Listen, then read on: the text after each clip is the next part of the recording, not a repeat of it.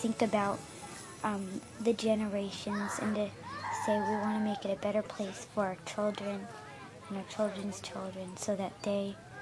they they, they know it's a better world for them and think if they can make it a better place.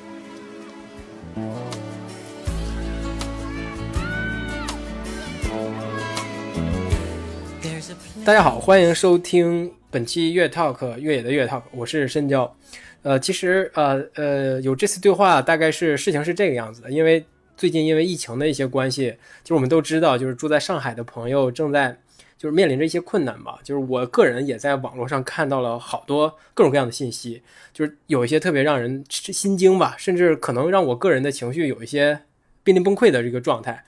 呃，就是很遗憾，我也是什么也不能做嘛。呃，就当然我也知道这个网上的信息其实并不是所有事实的这个全部，就于是我就准备了这么一些问题，就请到了一些居住在上海的朋友来一起聊聊天，就是因为他们都有非常好的运动习惯，甚至都有甚至他们的运动成绩都是很好的哈啊、呃，于是我就想从他们这个被隔离的状态下是如何在在这个什么样的空间内继续他们的训练，以及在这么多不确定因素的情况下又是如何保持这个训练习惯的，我想从这个角度跟他们聊一聊，就于是有就有了这个类似于一个小专题的这么一系列的一个节目，就我把它命名为就是上海跑者的一个训练角落。就我想通过这个系列的对话吧，一个是就是想跟他们聊聊天，起码是舒缓一下我自己的一个心情，当然能给他们带来一点嗯快乐也是更好的哈。另一个想法就是想表达，我觉得就是我们在生活中总会遇到一些呃无能为力的事儿，就是我觉得我我能做到的吧，就可能就是不要堕落或者放弃，就努力的把自己的生活还要维持住，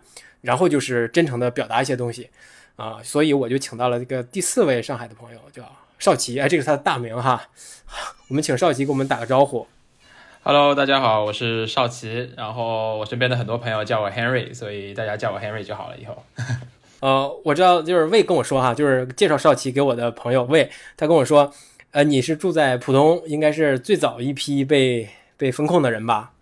对，其实我们小区在整个上海算起来的话，应该是呃不是第一批，也应该算第二批了。我们小区是在三月十四号早上开始封控的。那天早上其实很好玩，那天早上呃我还带我的狗去小区外面溜了一圈，然后等我回来的时候，我们门口已经封了起来，拦上了这个铁栅栏。然后保安就说，如果大家回家的话，以后就不能再出来了。当时可能没有意识到会关多久，结果呃，今天看过来，今天已经是四月十八号了，这样算过来已经有一个多月的时间了。感觉很呃，当时肯定是没办法预料自己要被关在家里这么长时间。对，当时我们小区封控的一个原因，应该是有一位邻居呃是确诊了，所以他们的楼是严格的封控了起来。那我们整个小区是作为一个高风险地区，等于是要做一个封闭管理。呃，当时给我们的时间说是十四天。那其实最开始的时候，整体的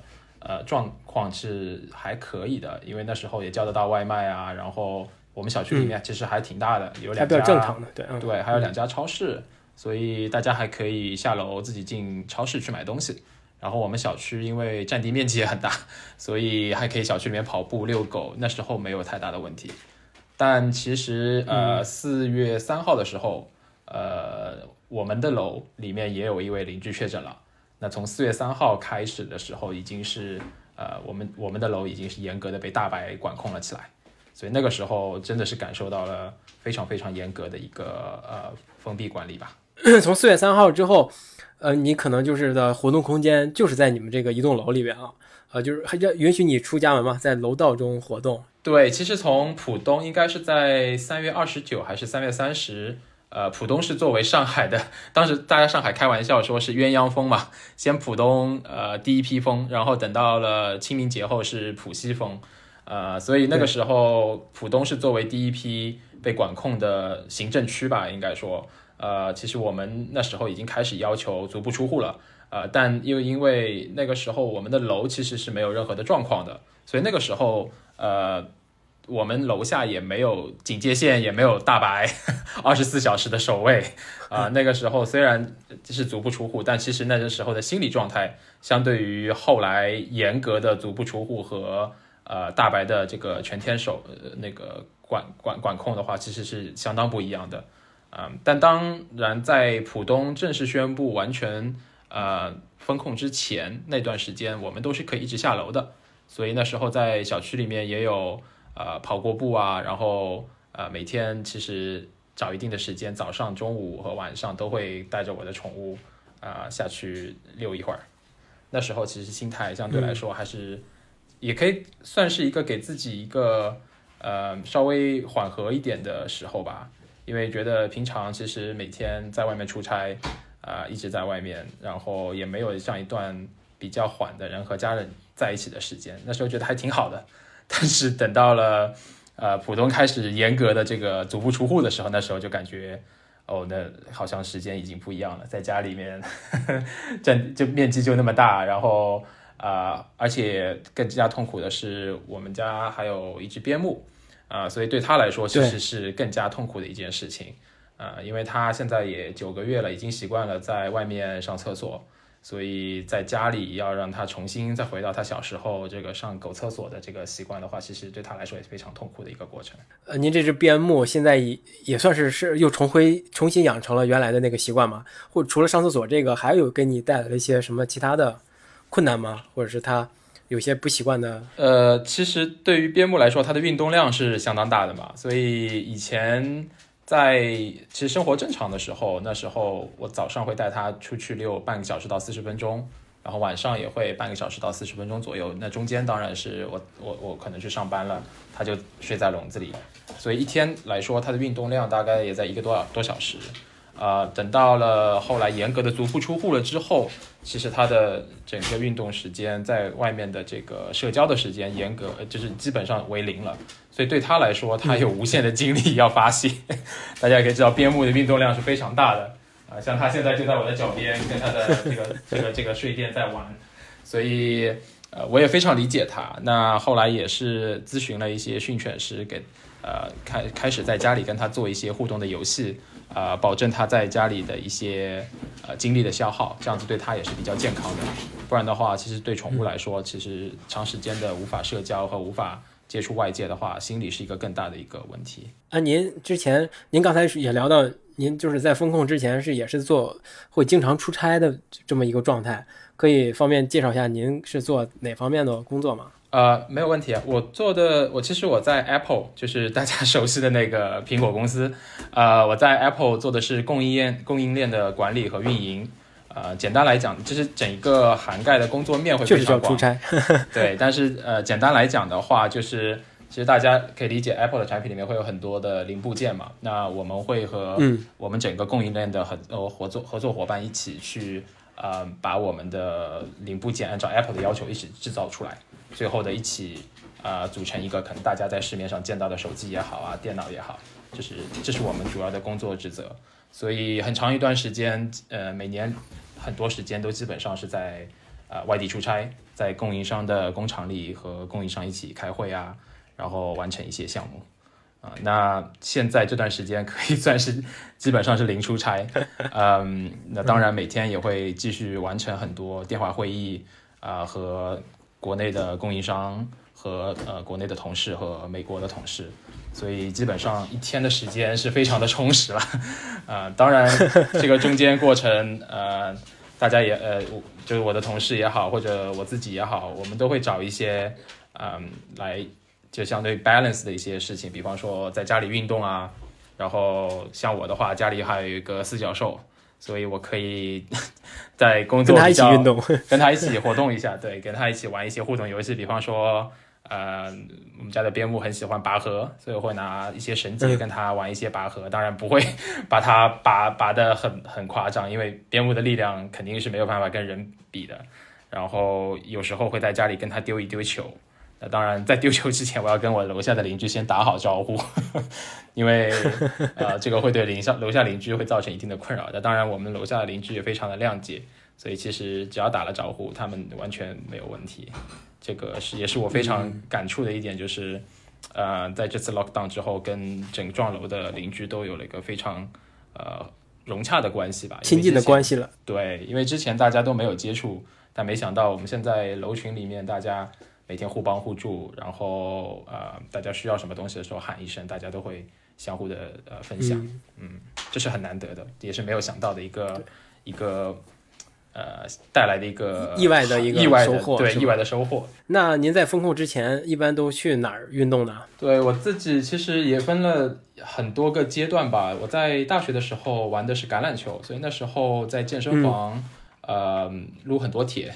啊、呃，那时候更多的是力量训练、爆发力训练吧。那时候可能更多的是在健身房。然后等到了回国工作以后，啊、呃，开始慢慢的接触户外的运动，比方说跑步啊。啊、呃，比方说骑车，所以在近几年呃时间里面，我都基本上是玩户外运动居多啊、呃。那特别是跑步的话，啊、呃，除了路跑的训练以外，还会自己很喜欢参与，比方说越野跑啊，啊、呃、这种周末的话，经常会自己去，因为上海是没有山的一座城市，所以周末经常是开车去杭州是吗？呃，杭州对，我我也会去很多杭州，然后比方说在苏州。然后还有无锡，跟朋友一起坐高铁也好，自己开车也好，啊、呃，周末找个时间跑上个半天一天的，然后，呃，再回到家，这种就很开心。所以这是之前一段时间。那从去年开始，家里有了宠物之后，呃，去年开始家里有了宠物之后的话，就会周末很多时间就要陪宠物。所以去年的下半年开始吧，我的周末可能基本上啊、呃、都在上海的市区内度过了。啊、呃，有一天可能是比方说长距离的路跑训练，然后第二天可能就跟我的宠物去郊野公园去玩，这个就是会更多的、呃、把时间陪在家人和呃宠物上面。然后现在完全的封锁了之后，基本上我的活动空间就和我家的宠物的活动空间是一样大的。您您现在是一个人住还是跟家人一起住？跟家人一起住吧。呃，对，我和我的太太住在一起，然后还有我们家的、嗯、呃 ，Coffee， 就是我们家这只边牧的。因为活动空间只能呃局局那个局限在就是您家这个整个空间嘛，那你会把你的骑行台子呀，嗯、或者是些训练的小器械、小器具摆在哪儿呢？嗯、就这个是一个特别固定的位置吗？就摆在那儿了，还是会哎，可能我今天在客厅，明天在卧室？呃，这个其实说来很好玩，因为其实嗯、呃、，Coffee 小时候。大概在他五个月的时候，那时候，呃，我就很犹豫，因为我以前也在家里骑骑行台，嗯、但是对于边牧来说，它首先是一个非常敏感的一种宠物，呃，一一种犬类吧，所以它对于家里面任何能动的、能想的东西都会非常的敏感，呃，会甚至会第一次见到的时候会非常的狂躁，所以当我第一次把骑行台在它面前拿出来，嗯、在家里的客厅骑起来的时候。他简直是一个癫狂的状态，然后我就开始想着怎么让他去适应这个呃骑行台的呃存在，包括骑行台的声音也好啊，包括骑行台的这种震动，他都让他慢慢适应。后来我找到了一个比较好的位置，就是呃我们家有个小卧室，其实是呃没有没有人住在里面的，所以小卧室的床边上是有一条小走廊。那这个走廊的话，正好能容纳一个骑行台，加上我一个活动的空间。那这样子的话 ，Coffee 就没有办法走到我骑行台的边上去，嗯，去去碰这个骑行台，所以他慢慢慢慢在了大概四五天之后，他开始慢慢习惯这个骑行台的声音和这个震动了之后，啊、嗯，我就继续的把这个骑行台放置在了这个小房间的位置。那呃，等到了后来，我发现，因为天气慢慢热了嘛，所以我觉得小房间可能空气不是的特别的通透。我就把骑行台搬到了阳台上，因为我们家的阳台是非常的通透的，当然是封闭的一个阳台、呃、但是我可以把窗开得非常非常大，然后阳光也是一天基本上都给，它是一个朝南的阳台，所以它的阳光是非常的呃，采光是非常棒的，就是非常充足、呃、在在过去的将近三四个礼拜中，我一直是把骑行台放在了阳台上啊、呃。那 Coffee 的话，我晚点可以发你一张照片，它就会趴在地上。您头像吗？呃，这个是对，这个是他在窝里的一个状态，但是在我在骑行台的时候，他就会在，因为骑行台的地呃地上还会放一个大很大的风扇，他经常就是趴在风扇边边上，嗯、然后时不时的抬头看看我，在乘凉，对，蹭凉快，所以过去一段时间就基本上在阳台上完成骑行吧，啊、呃，然后阳台上也能看看窗外，因为住的楼层也比较高啊、呃，所以可以看看窗外，感受一下窗外的美好，自由的美好。对，那除了骑行台以外的话，家里面可能还会有一些，嗯，呃，家里面还会有一些基础训练的力量训练的设备，比方说瑜伽垫呐、啊，然后家里面还有一些弹力带、嗯、然后还有一些哑铃、呃、因为我太太喜欢练 CrossFit， 所以家里面会准备一些这种呃这种，不会有杠铃吧？杠铃是我们之前考虑过的，但是一直没有买。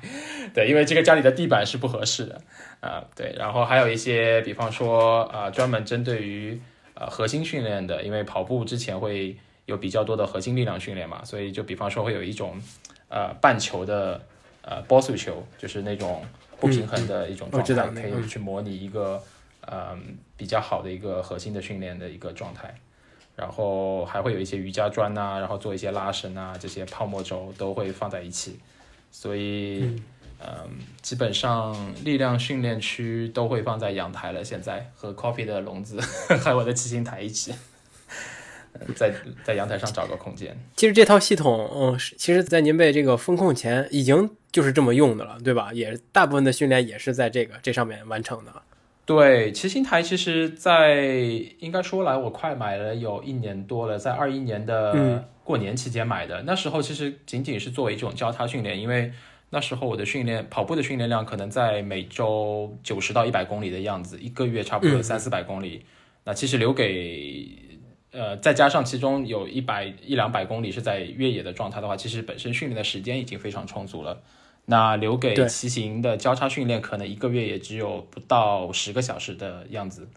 但是呃，随着这个风控的情况发生的话，我我骑行的时间现在时间全给他了，是吧？基本上全全给到了骑行。我看了一下，我过去 Strava 上面过去四个礼拜，每个礼拜大概都在十三个十二个小时左右，所以嗯啊、呃，再算起来，我一周周一是休息的。是我的休息日的话，一周训练六天，所以差不多每天平均下来在两个多小时的骑行台吧，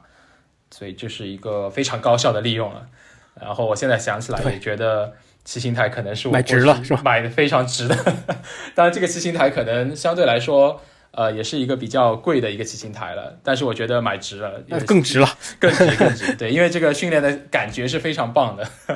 那您现在？嗯，的一个每天的训练一个安排，嗯，以及就是这个以周为单位的训练安排大概是什么样的？就是内容都包括一些什么呢？你可以跟我们简单聊一下，嗯，以及跟之前的一些对比什么的。对对，其实过去的应该是从一九年的下半年开始，应该过去了快两年半不到一点的时间吧，我一直是有教练帮我制定训练计划的，呃，然后教练呢是在美国，呃，也可能是大家有了解过的一个越野跑者叫 Hayden Hawks， 就是中这个国内的跑者，跟大家知道小胡子。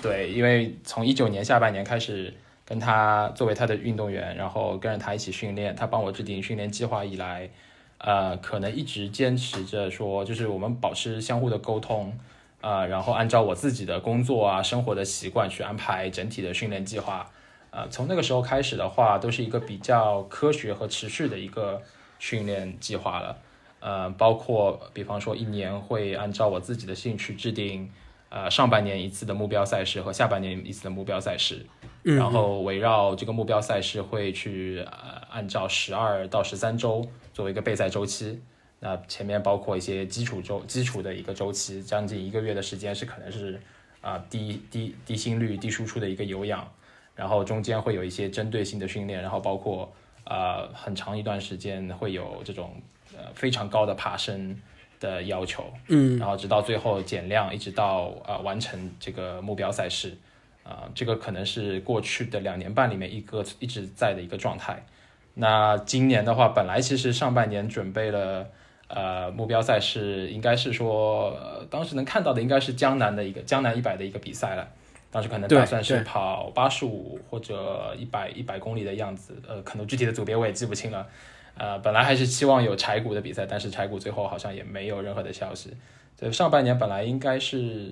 算过来的话，应该是上个周末吧，就在过去刚刚发生的这个周末，应该就是江南一百的比赛，呃，但是大家也看到，可能从两月下旬开始，不断的陆续有消息传出来说，国内疫情呃不断加剧，可能赛事。啊、呃，有点难难难难以发生，直到后来三月份上海开始封控，那那时候我也跟教练沟通说，可能最近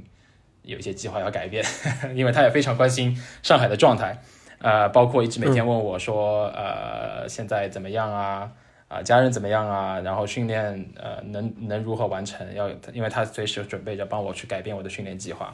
啊、呃、所以从那个时候开始的话，我就跟他沟通说啊、呃、可能路跑训练暂时没有办法完成的很好了，因为结合当时的状态，即使在小区里跑的话，那个体验也不是特别好，所以我就直接跟他提出来说，我最近的当时跟他说最近的两周我们把训练计划调成骑行台吧，因为他自己也是一个非常推崇说交叉训练的一个跑者，骑行台训练啊，对，所以如果大家有关注他的 Strava 的话，也能看到他在骑行台上花了很多的时间，嗯，他也用 Zwift， 所以大家也能看到他在 Zwift 上花了很多很多的时间，呃、而且他特别喜欢在 Zwift, Zwift 上面爬坡，所以、嗯、所以大家也能去，如果有兴趣的话就可以去看一下他的 Strava， 可以看到他一个礼拜除了、呃、跑步一百五十六十公里加上其中有一万多米的爬升以外，他可能还会骑上个一万多米的爬升，所以这是他他之前备赛的自己的一个感觉吧。所以当时我跟他说我也可以试试看、呃、当然我跟他说我可能很多的时间接下去的时间都要跟骑行台度过，但 他, 他也是完全没有问题的、嗯、所以他当时帮我调整了计划、呃、改我们暂时暂定了两个礼拜的骑行台计划，这基本上是零跑量、呃、也正好适应了说、呃、因为本来从去年的十二月底开始，我的整个备赛周期也算是开始了，所以从那个时候开始到三月中已经差不多有零零总总十二三周的样子了，也应该是按照、呃、比赛是要完成一个正式的目标比赛，但是因为那个时候如果没有比赛的话、呃、还不如把身体调整到一个恢复周的状态，所以当时跟他说 我, 我既把两周作为一个调整训练来看一下当时、呃、整个大环境只能让我去骑骑行台，另外一方面的话正好可以做一下调整，让我完完全全的不去跑步两周，让我试试看，所以当时也是做了这个调整嘛，但没想到当时的两周变成三周，变成了四周，直到现在我觉得还可能还会有个一两周的样子。当然我觉得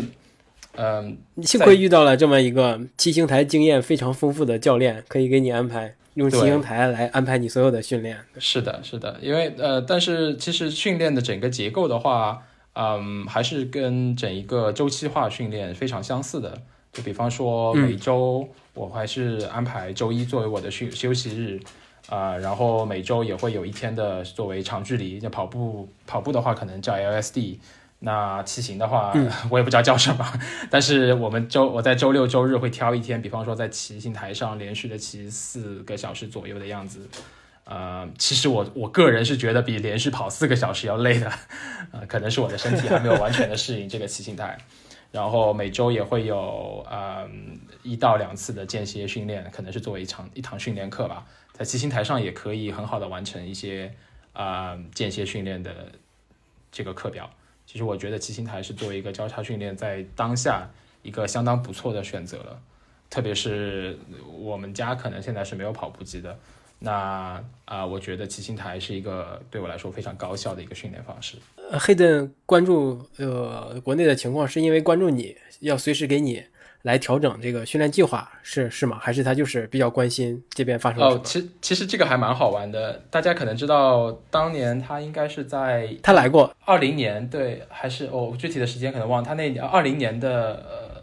呃呃、可能是19 sorry 可能是19年的春天他来过 他, 他来过柴谷是吧？对，他跑过柴谷，他跑呃应该是跑了一个赛道记录，那一年拿了冠军，那年真的是零是彻彻底底的玩玩泥巴的那件比赛啊。那时候他应该是作为 Coros 就高驰的签约选手过来国内比赛的，然后也是在那个时候还有 Ultra 对吧？对，他当时还是 Ultra 的运动员，也是在那个时候呢我跟他呃认识了，然后保持了一定的联系，然后等到了一九年的下半年开始跟他跟着他一起训练了。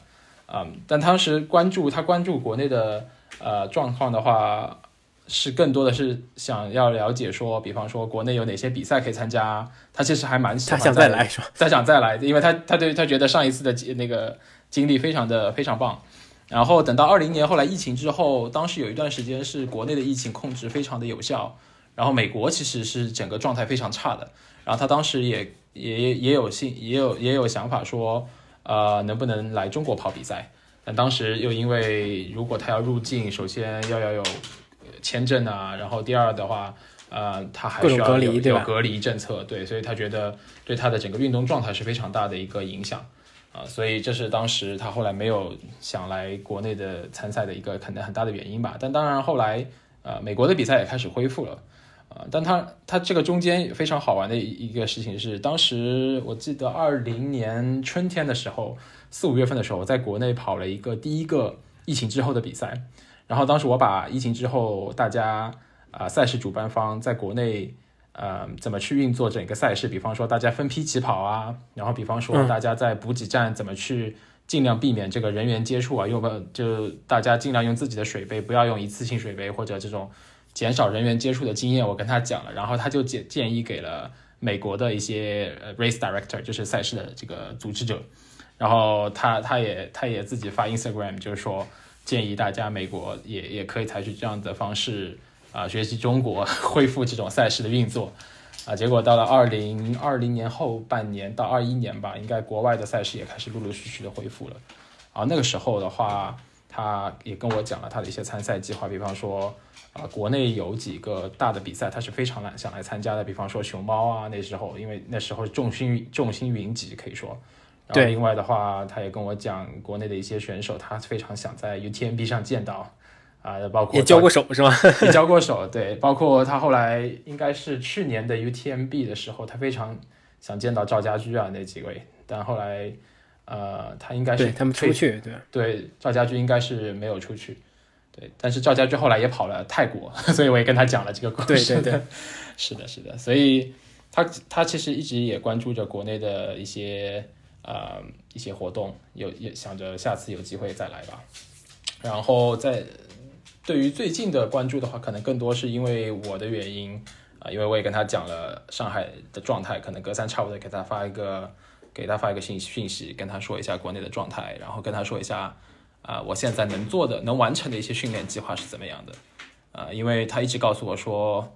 呃，就中文来讲的话，就是做你能做的，不要去想那些你控制不了的东西，你无法改变、呃、无法改变的，对对，他一直让我调节心态，所以这个我觉得。嗯，如果大家也有有幸有一个比较好的教练的话，这个是非常难得的，也是非常值得，嗯，去去建立的一个一个关系吧。因为教练除了训练给你一个指导以外，更也很多时候可以给你一些经验的分享啊，给你一些对这个非常重要、呃、心态上的一些分享。对，对您刚才说这呃Hayden给您做的这个训练计划。都是围绕上半年一个比赛，下半年一个比赛。那、嗯、那你看，就是可能从去年开始，去年上半年可能还有比赛，那下半年就没有了。那今年上半年也没有了。那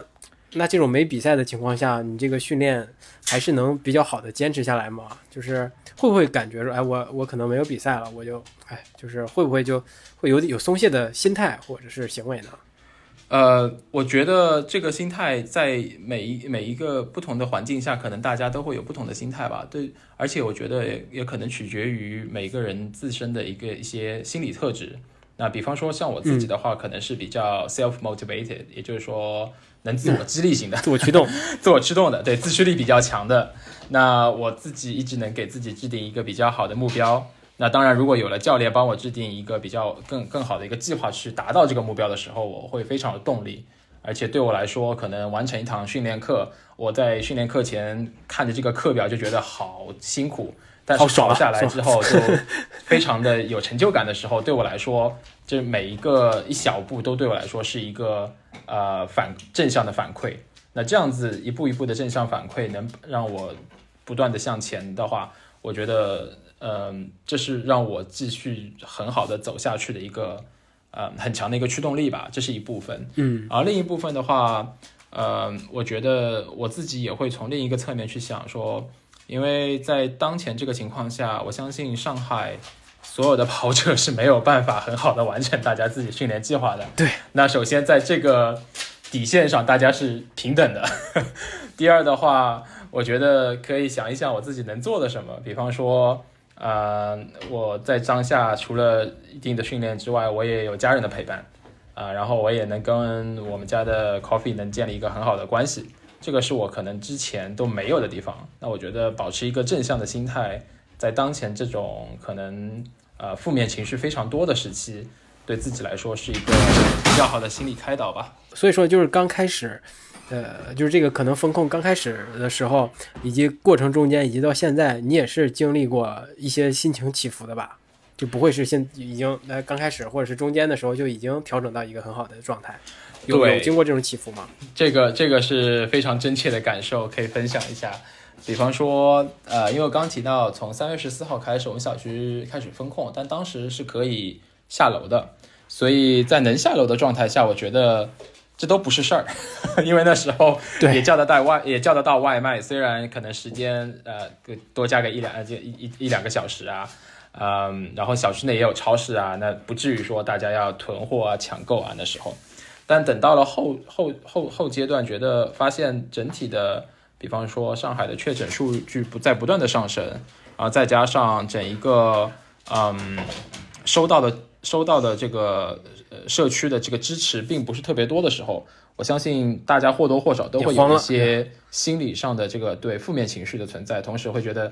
有点心慌，呵呵觉得大家会不就会会不会自己饿饿饿着自己。然后另一方面，呃，其实更担心的是，我相信大家在在外地也有看到上海的新闻，就是啊、呃，养宠物的家庭如果呃有一些确诊啊，或者说有一些是隔离的需要的话，可能上海在前几次这种情况下没有做出一个很好的示范，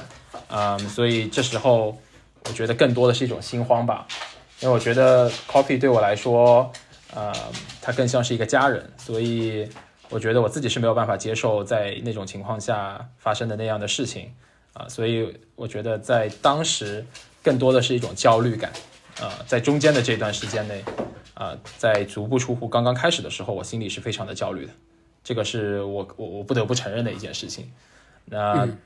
那时候也会觉得说每天一定要非常非常的严格的防护好自己。因为我觉得这是一种责任。我在北京我都焦虑。对，呃，对，我觉得我相信在北京，大家如果看的新闻，呃，看的一些呃这种讯息传递出来的话，大家也会一样的焦虑，会担心自己的朋友啊，嗯、呃，大家也会有一些共情，对自己家的宠物呀，对，也会有一些共情在里面，所以这个我觉得是非常可以理解的。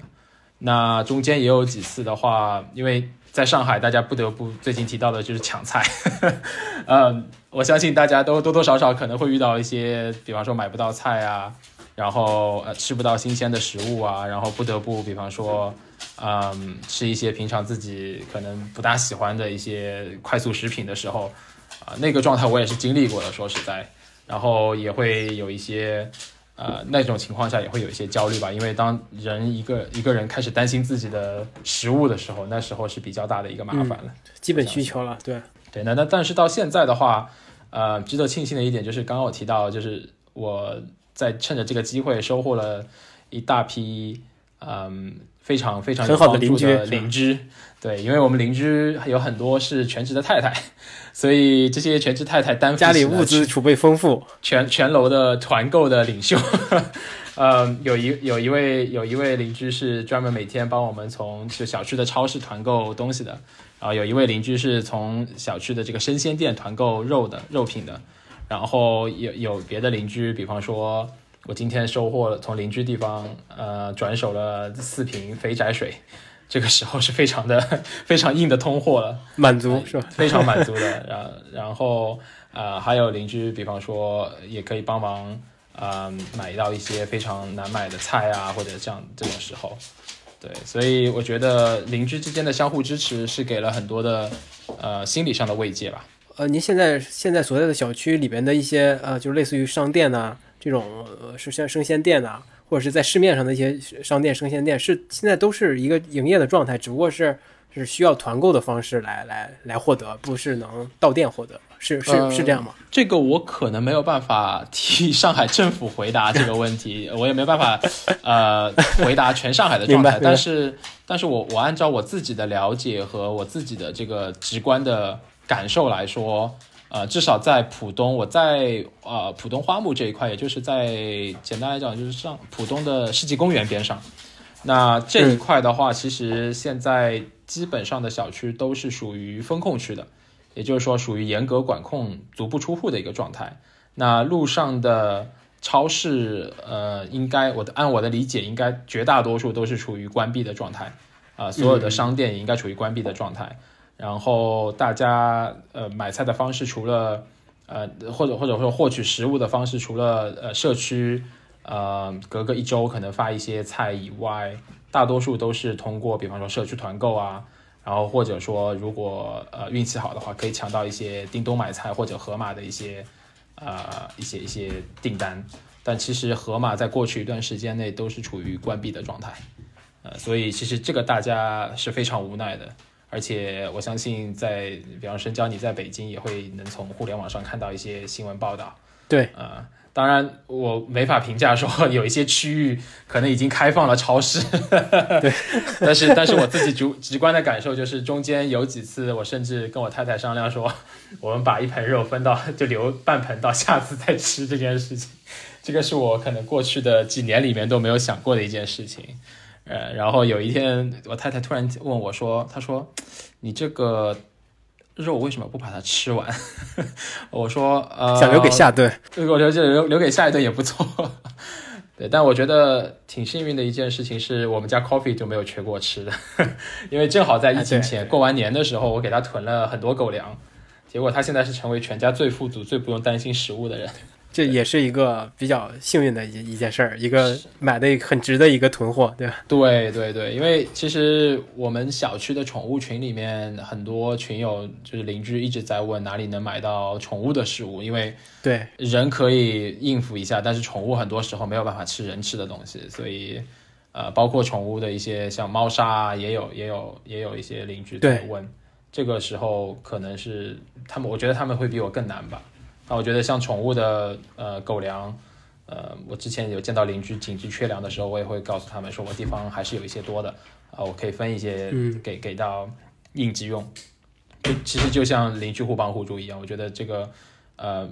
大家都是这个时候都是没有问题的。您刚才也聊到是中间是有一些就是担心的，对，无论是对物资的一个担心，还是长期隔离、长期封控看不到什么时候开放的一个状态的一个担心。那这种担心是也是其实不会影响到你的训练的啊，你还是会就是按照你自己的计划来来执行下去。对，我觉得我觉得呃，这个就不得不讲说，这是运动非常好的一点，就是其实运动本身是对于宣泄，就是发泄一种焦虑啊，或者。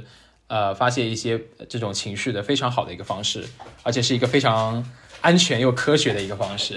呃，比方说，当我觉得工作很烦闷，然后或者心里很焦虑的时候，呃，我可以在骑行台上骑个两个小时，然后这时候我觉得骑完之后的那种多巴胺让我觉得呃心情是畅快的。那我太太也会觉得说，她一天。呃，虽然会觉得有很累的时候，但是如果让他去做两百个深蹲，是吧？对，做两百个深蹲，做做一百一百个 burpees， 他会觉得非常的畅快。所以，所以我觉得，嗯、呃，大家可以，如果大家这个时候在家里觉得没有什么事情可以做的时候，比方说，就像刚刚讲，做一百个 burpee 啊，啊、呃，做一些徒徒手的、呃、这个体重的训练啊，这些对于宣泄，呃，就是安抚一些情绪也是非常好的一些帮助。所以我觉得，呃，这些不安倒不会导导致我整个训练计划无法完成，反而我觉得这时候 push 自己一把，完成这些训练计划，会让自己更更加好受一些。在这个时候，这就是运动带来的一个最直、最真切和最直观的一个好处吧。对，除了这时候运动能带来比较强健的身体以外，慰藉，对，对，还会有一些心理上的一些安抚。我觉得这个是非常好的。嗯，就是那您现在就除了在家也会呃开好多线上的一些会议嘛，就是工作部分，然后你也会腾出好多时间呃做训练，做骑台子，然后还会跟 coffee 玩、嗯、玩，对吧？就嗯，除了除此之外呢，你还有没有一些什么其他空余的时间用用来做什么其他的事儿呢？之前可能从来没做过，或者是做的很少的。有，还真的有。虽然虽然虽然虽然我问对了，对，问对了。虽然我过去的几年里面没有做太多太多的饭，但是我觉得我太我和我太太都觉得最近的一个月做过了我们过去几年里面最多最多的饭啊、呃！当然回过回顾过去更早的话，可能在我留学的时候，那时候很喜欢自己做饭啊、呃，但是一直在工作之后可能。更多的是比方说在外面吃啊，或者说叫一些外卖来，有时候觉得太麻烦的时候就不做饭了。但是我觉得在现在这个时候，因为买到的基本上都是一些原始的食材，比方说胡萝卜食材，对，真的是这非常基础的食材，大米这时候你没有办法去要求呃买个汉堡包啊，或者买一些这种薯条过来，所以这时候大家也是被被迫着去做一些呃这种这种烹饪啊，所以这时候我觉得也学到了很多烹饪的技巧，这是一方面。然后另一方面的话，嗯，我之前其实一直想要有的一个时间就是陪 Coffee 训练的时间，因为对于边牧来说，他是手除了运动量以外，他也需要很多的训练，呃，不然不然的话，边牧虽然聪明，但是他没有办法平白无故的聪明，边牧是需要经过一些比较科学的训练之后，他能达到一个非常好的一个状态的。啊、呃，比方说你当你去教会他怎么去面对非常简单一件事情，比方说我们家的拖把，当 Coffee 刚来家里的时候，他一见到拖把就会疯狂的吠叫，因为他可能对他来说这是一个以为是羊，以为是一个羊，或者说对他来说是一个威胁的东西，他会产生不安，他会他会焦虑，他会叫。那我也趁着这个机会有很多时间可以去啊、呃、使使用一些训犬的技巧啊、呃，然后让他慢慢的去适应这些东西。那最近很欣慰的是。呃，他除了慢慢的接受了这个我们在他面前直接拖拖把的这件事情以外，啊、嗯，他也学会了进航空箱。这样子的话，以后我可以带他去啊、呃，比方说出去旅行啊，这样子都可以带上他。因为有时候去一些民宿啊，如果没有一个很好的一个笼子或者航空箱的话，呃，其实放在房间里我们也是不安心的。呃，所以这个是一个很好的时机吧，正好去训练他一些非常好好的一些习惯。嗯，虽然社会化这一方面最近差了一点，我发现他对于这个见到见到一些人会非常非常的热情激动以外，嗯，他他的一些行为倒是呃，对于一些比方说进箱子啊，然后呃见到拖把啊，甚至见到吸尘器啊，这些都有了很大的改善。然后这两天还在教他一些华丽而无而而而无用的一些技巧，比方说跟我跟我玩一些就是。就是钻我的胯下，就是左左钻钻钻嗯钻八字吧，应该讲。开始跟他呃学一些这种技巧，对，这是跟 Coffee 的一些互动。还有一方面就是，嗯，刚刚有讲到我们邻居都很棒嘛，那我自己也尽量尽量找了一些时间去给我们的楼做一些志愿者工作。当然在，在呃环境允许的情况下，啊、呃，就就拿前一阵我们还是处于这个风控楼的。状态下有确诊的状态下，我们是不允许做任何的志愿者活动的。那最从前天开始，我们楼已经降级为这个，呃，是超过了这个十四天，所以我们不需要再按照最高级别的风控来管控了。啊、嗯，所以那个时候开始，我们又可以恢复了志愿者的活动。那我可以每天早上的时候帮邻居理一下啊、呃、快递啊，因为大家都是尽量足不出户，不要下楼去拿快递的一个状态，所以我们楼都会有一些志愿者的岗位。帮大家里分配一些快递，那还有一些，比方说，嗯，帮大家还有一个很好玩的事情，帮大家遛狗。当然，这个呃是非常简单简单遛狗，而且要符合这个规定。我们小区这一点还是相对于比较人性化的，允许啊、呃、非常小范围的这个狗狗宠物的这种呃逗遛，所以这个是也是说呃也是讲到说。在当下这个情况下，怎么样去帮助他人，嗯，然后去去去贡献自己的一能做的一些事情吧。呃，这种志愿的服务是多是大家自发的，还是居委组织的呢？呃，其实我觉得上海现在这个环境下，很多都是呃志愿者或者说邻邻里之间自发的。对，像我们楼群的志愿者，嗯、最开始召集的时候，可能我记得那时候我是第一批召集的，可能只有十来位。到现在我们这个志愿者群里面应该有了二十五六位的志愿者，而且志愿者之间都非常团结，大家只要有时间都能去贡献，嗯，所以这是我觉得非常难得的，在这种整个大环境都非常嗯有压力的情况下，我觉得大家就互帮互助是更加有重要的。这点还是挺让人就是重新因为疫情又重新获得了一些人跟人之间的更加亲近更加亲近和更加直接的连接，我觉得这点可能在这个风控解除之后会是一个很好的一个收获。我觉得收获一帮非常非常善解人意非常互帮互助的邻居，呃，在这个时候真的非常好，对对对对，因为其实在上海这样一座城市，说实在的，我隔壁的邻居，隔壁楼的邻居，可能早上我们一起下电梯上班的时候，我会打一声招呼，但其实我连他做什么的，我连啊、呃、都不太知道，他他他他他他叫什么我也不知道，可能只是在楼群的这个呃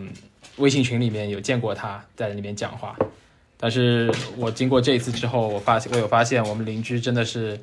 呃，什么人才都有，呵呵，有一位是机长，有有一位是呃，就是跟我非常同行的一位一位一位邻居，他也是做呃这个这个科技类型的企业的，呃，然后有好多律师，有好多医生，这是我这次收获最大的。然后大家都是无所不能，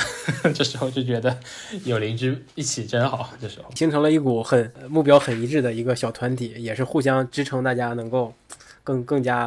哦、舒缓一些不负面的情绪吧，我觉得这个团体的组建还是非常好的。我觉得这样的关系也是能延续到这个疫情之后的，因为比方说我们已经有开始约着说等疫情之后大家一起去露营啊，然后一起去徒步啊，这种计划，我觉得有这样子的期望会在这时候给给人更多的一些呃一些正向的情绪吧。所以解封后你打算去哪儿跑一跑呢？啊、呃，这个其实一直有在想，这个我也想了好久，想了非常非常多。是这样，本来其实我跟我太太，呃，应该是说五一节连着后面的十来天，我们一起要休婚假，嗯，然后我们打算去雨崩、啊、雨崩雨崩，呃，在四川那边徒徒步，对的。然后再加上呃，我我的我的我妈妈还有我太太的妈妈，就是我的丈母娘，我们四个人一起去雨崩那边徒步。呃，那是那是原来的计划，但现在看起来的话，我们四月底离开上海应该是没有什么希望，非常难执行了，啊、嗯，所以我现在的计划已经变成了，就是变变成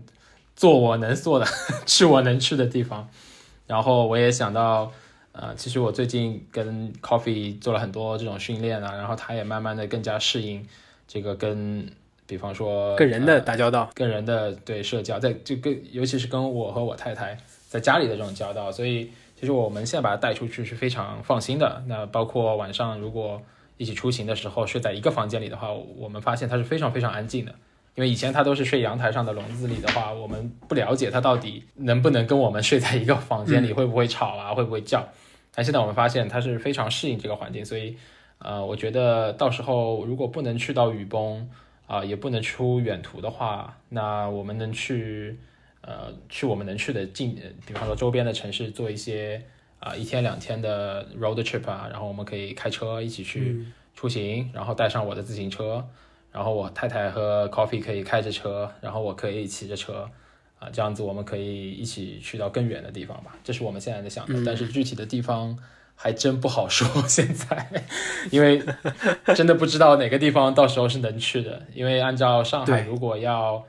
呃，把整个疫情缓解下来，呃，我不知道是不是要等到五一之后了，这个现在都很难判断。所以就特别感谢 Henry 能过来跟我们聊天，谢谢谢谢谢谢深交给了这次机会。其实我觉得听众朋友里面，呃，无论是现在在上海经历这波疫情也好，或者说在呃上海以外的城市里面，通过新闻，通过身边的朋友感受到这一次呃疫情的这个严重性也好，呃，我希望大家。在无论以后日子里面遇到什么都能呃保持一个正向的心态，呃再想想看，在除了大环境嗯、呃、一个负面情绪存在的情况下，如何能去做一些正向的事情，让自己变得更加的开心，让呃身边的家人啊，甚至甚至让自己的宠物变得更加开心。我觉得呃这个是非常难的，当然呃我自己也经历了这个波折的过程，但我觉得是非常值得的，因为在这个时候保持一个良好的心态，呃才能有一个健康的身体，才能我觉得才能这个跟家人一起走过这一切吧。也希望上海这波疫情赶紧过去吧，希望这个疫情赶紧过去。那我们拜拜。好的，谢谢，拜拜。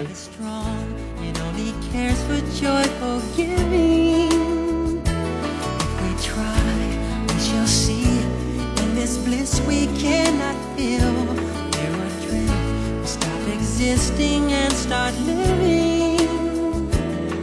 Then it feels that always love's enough for us growing.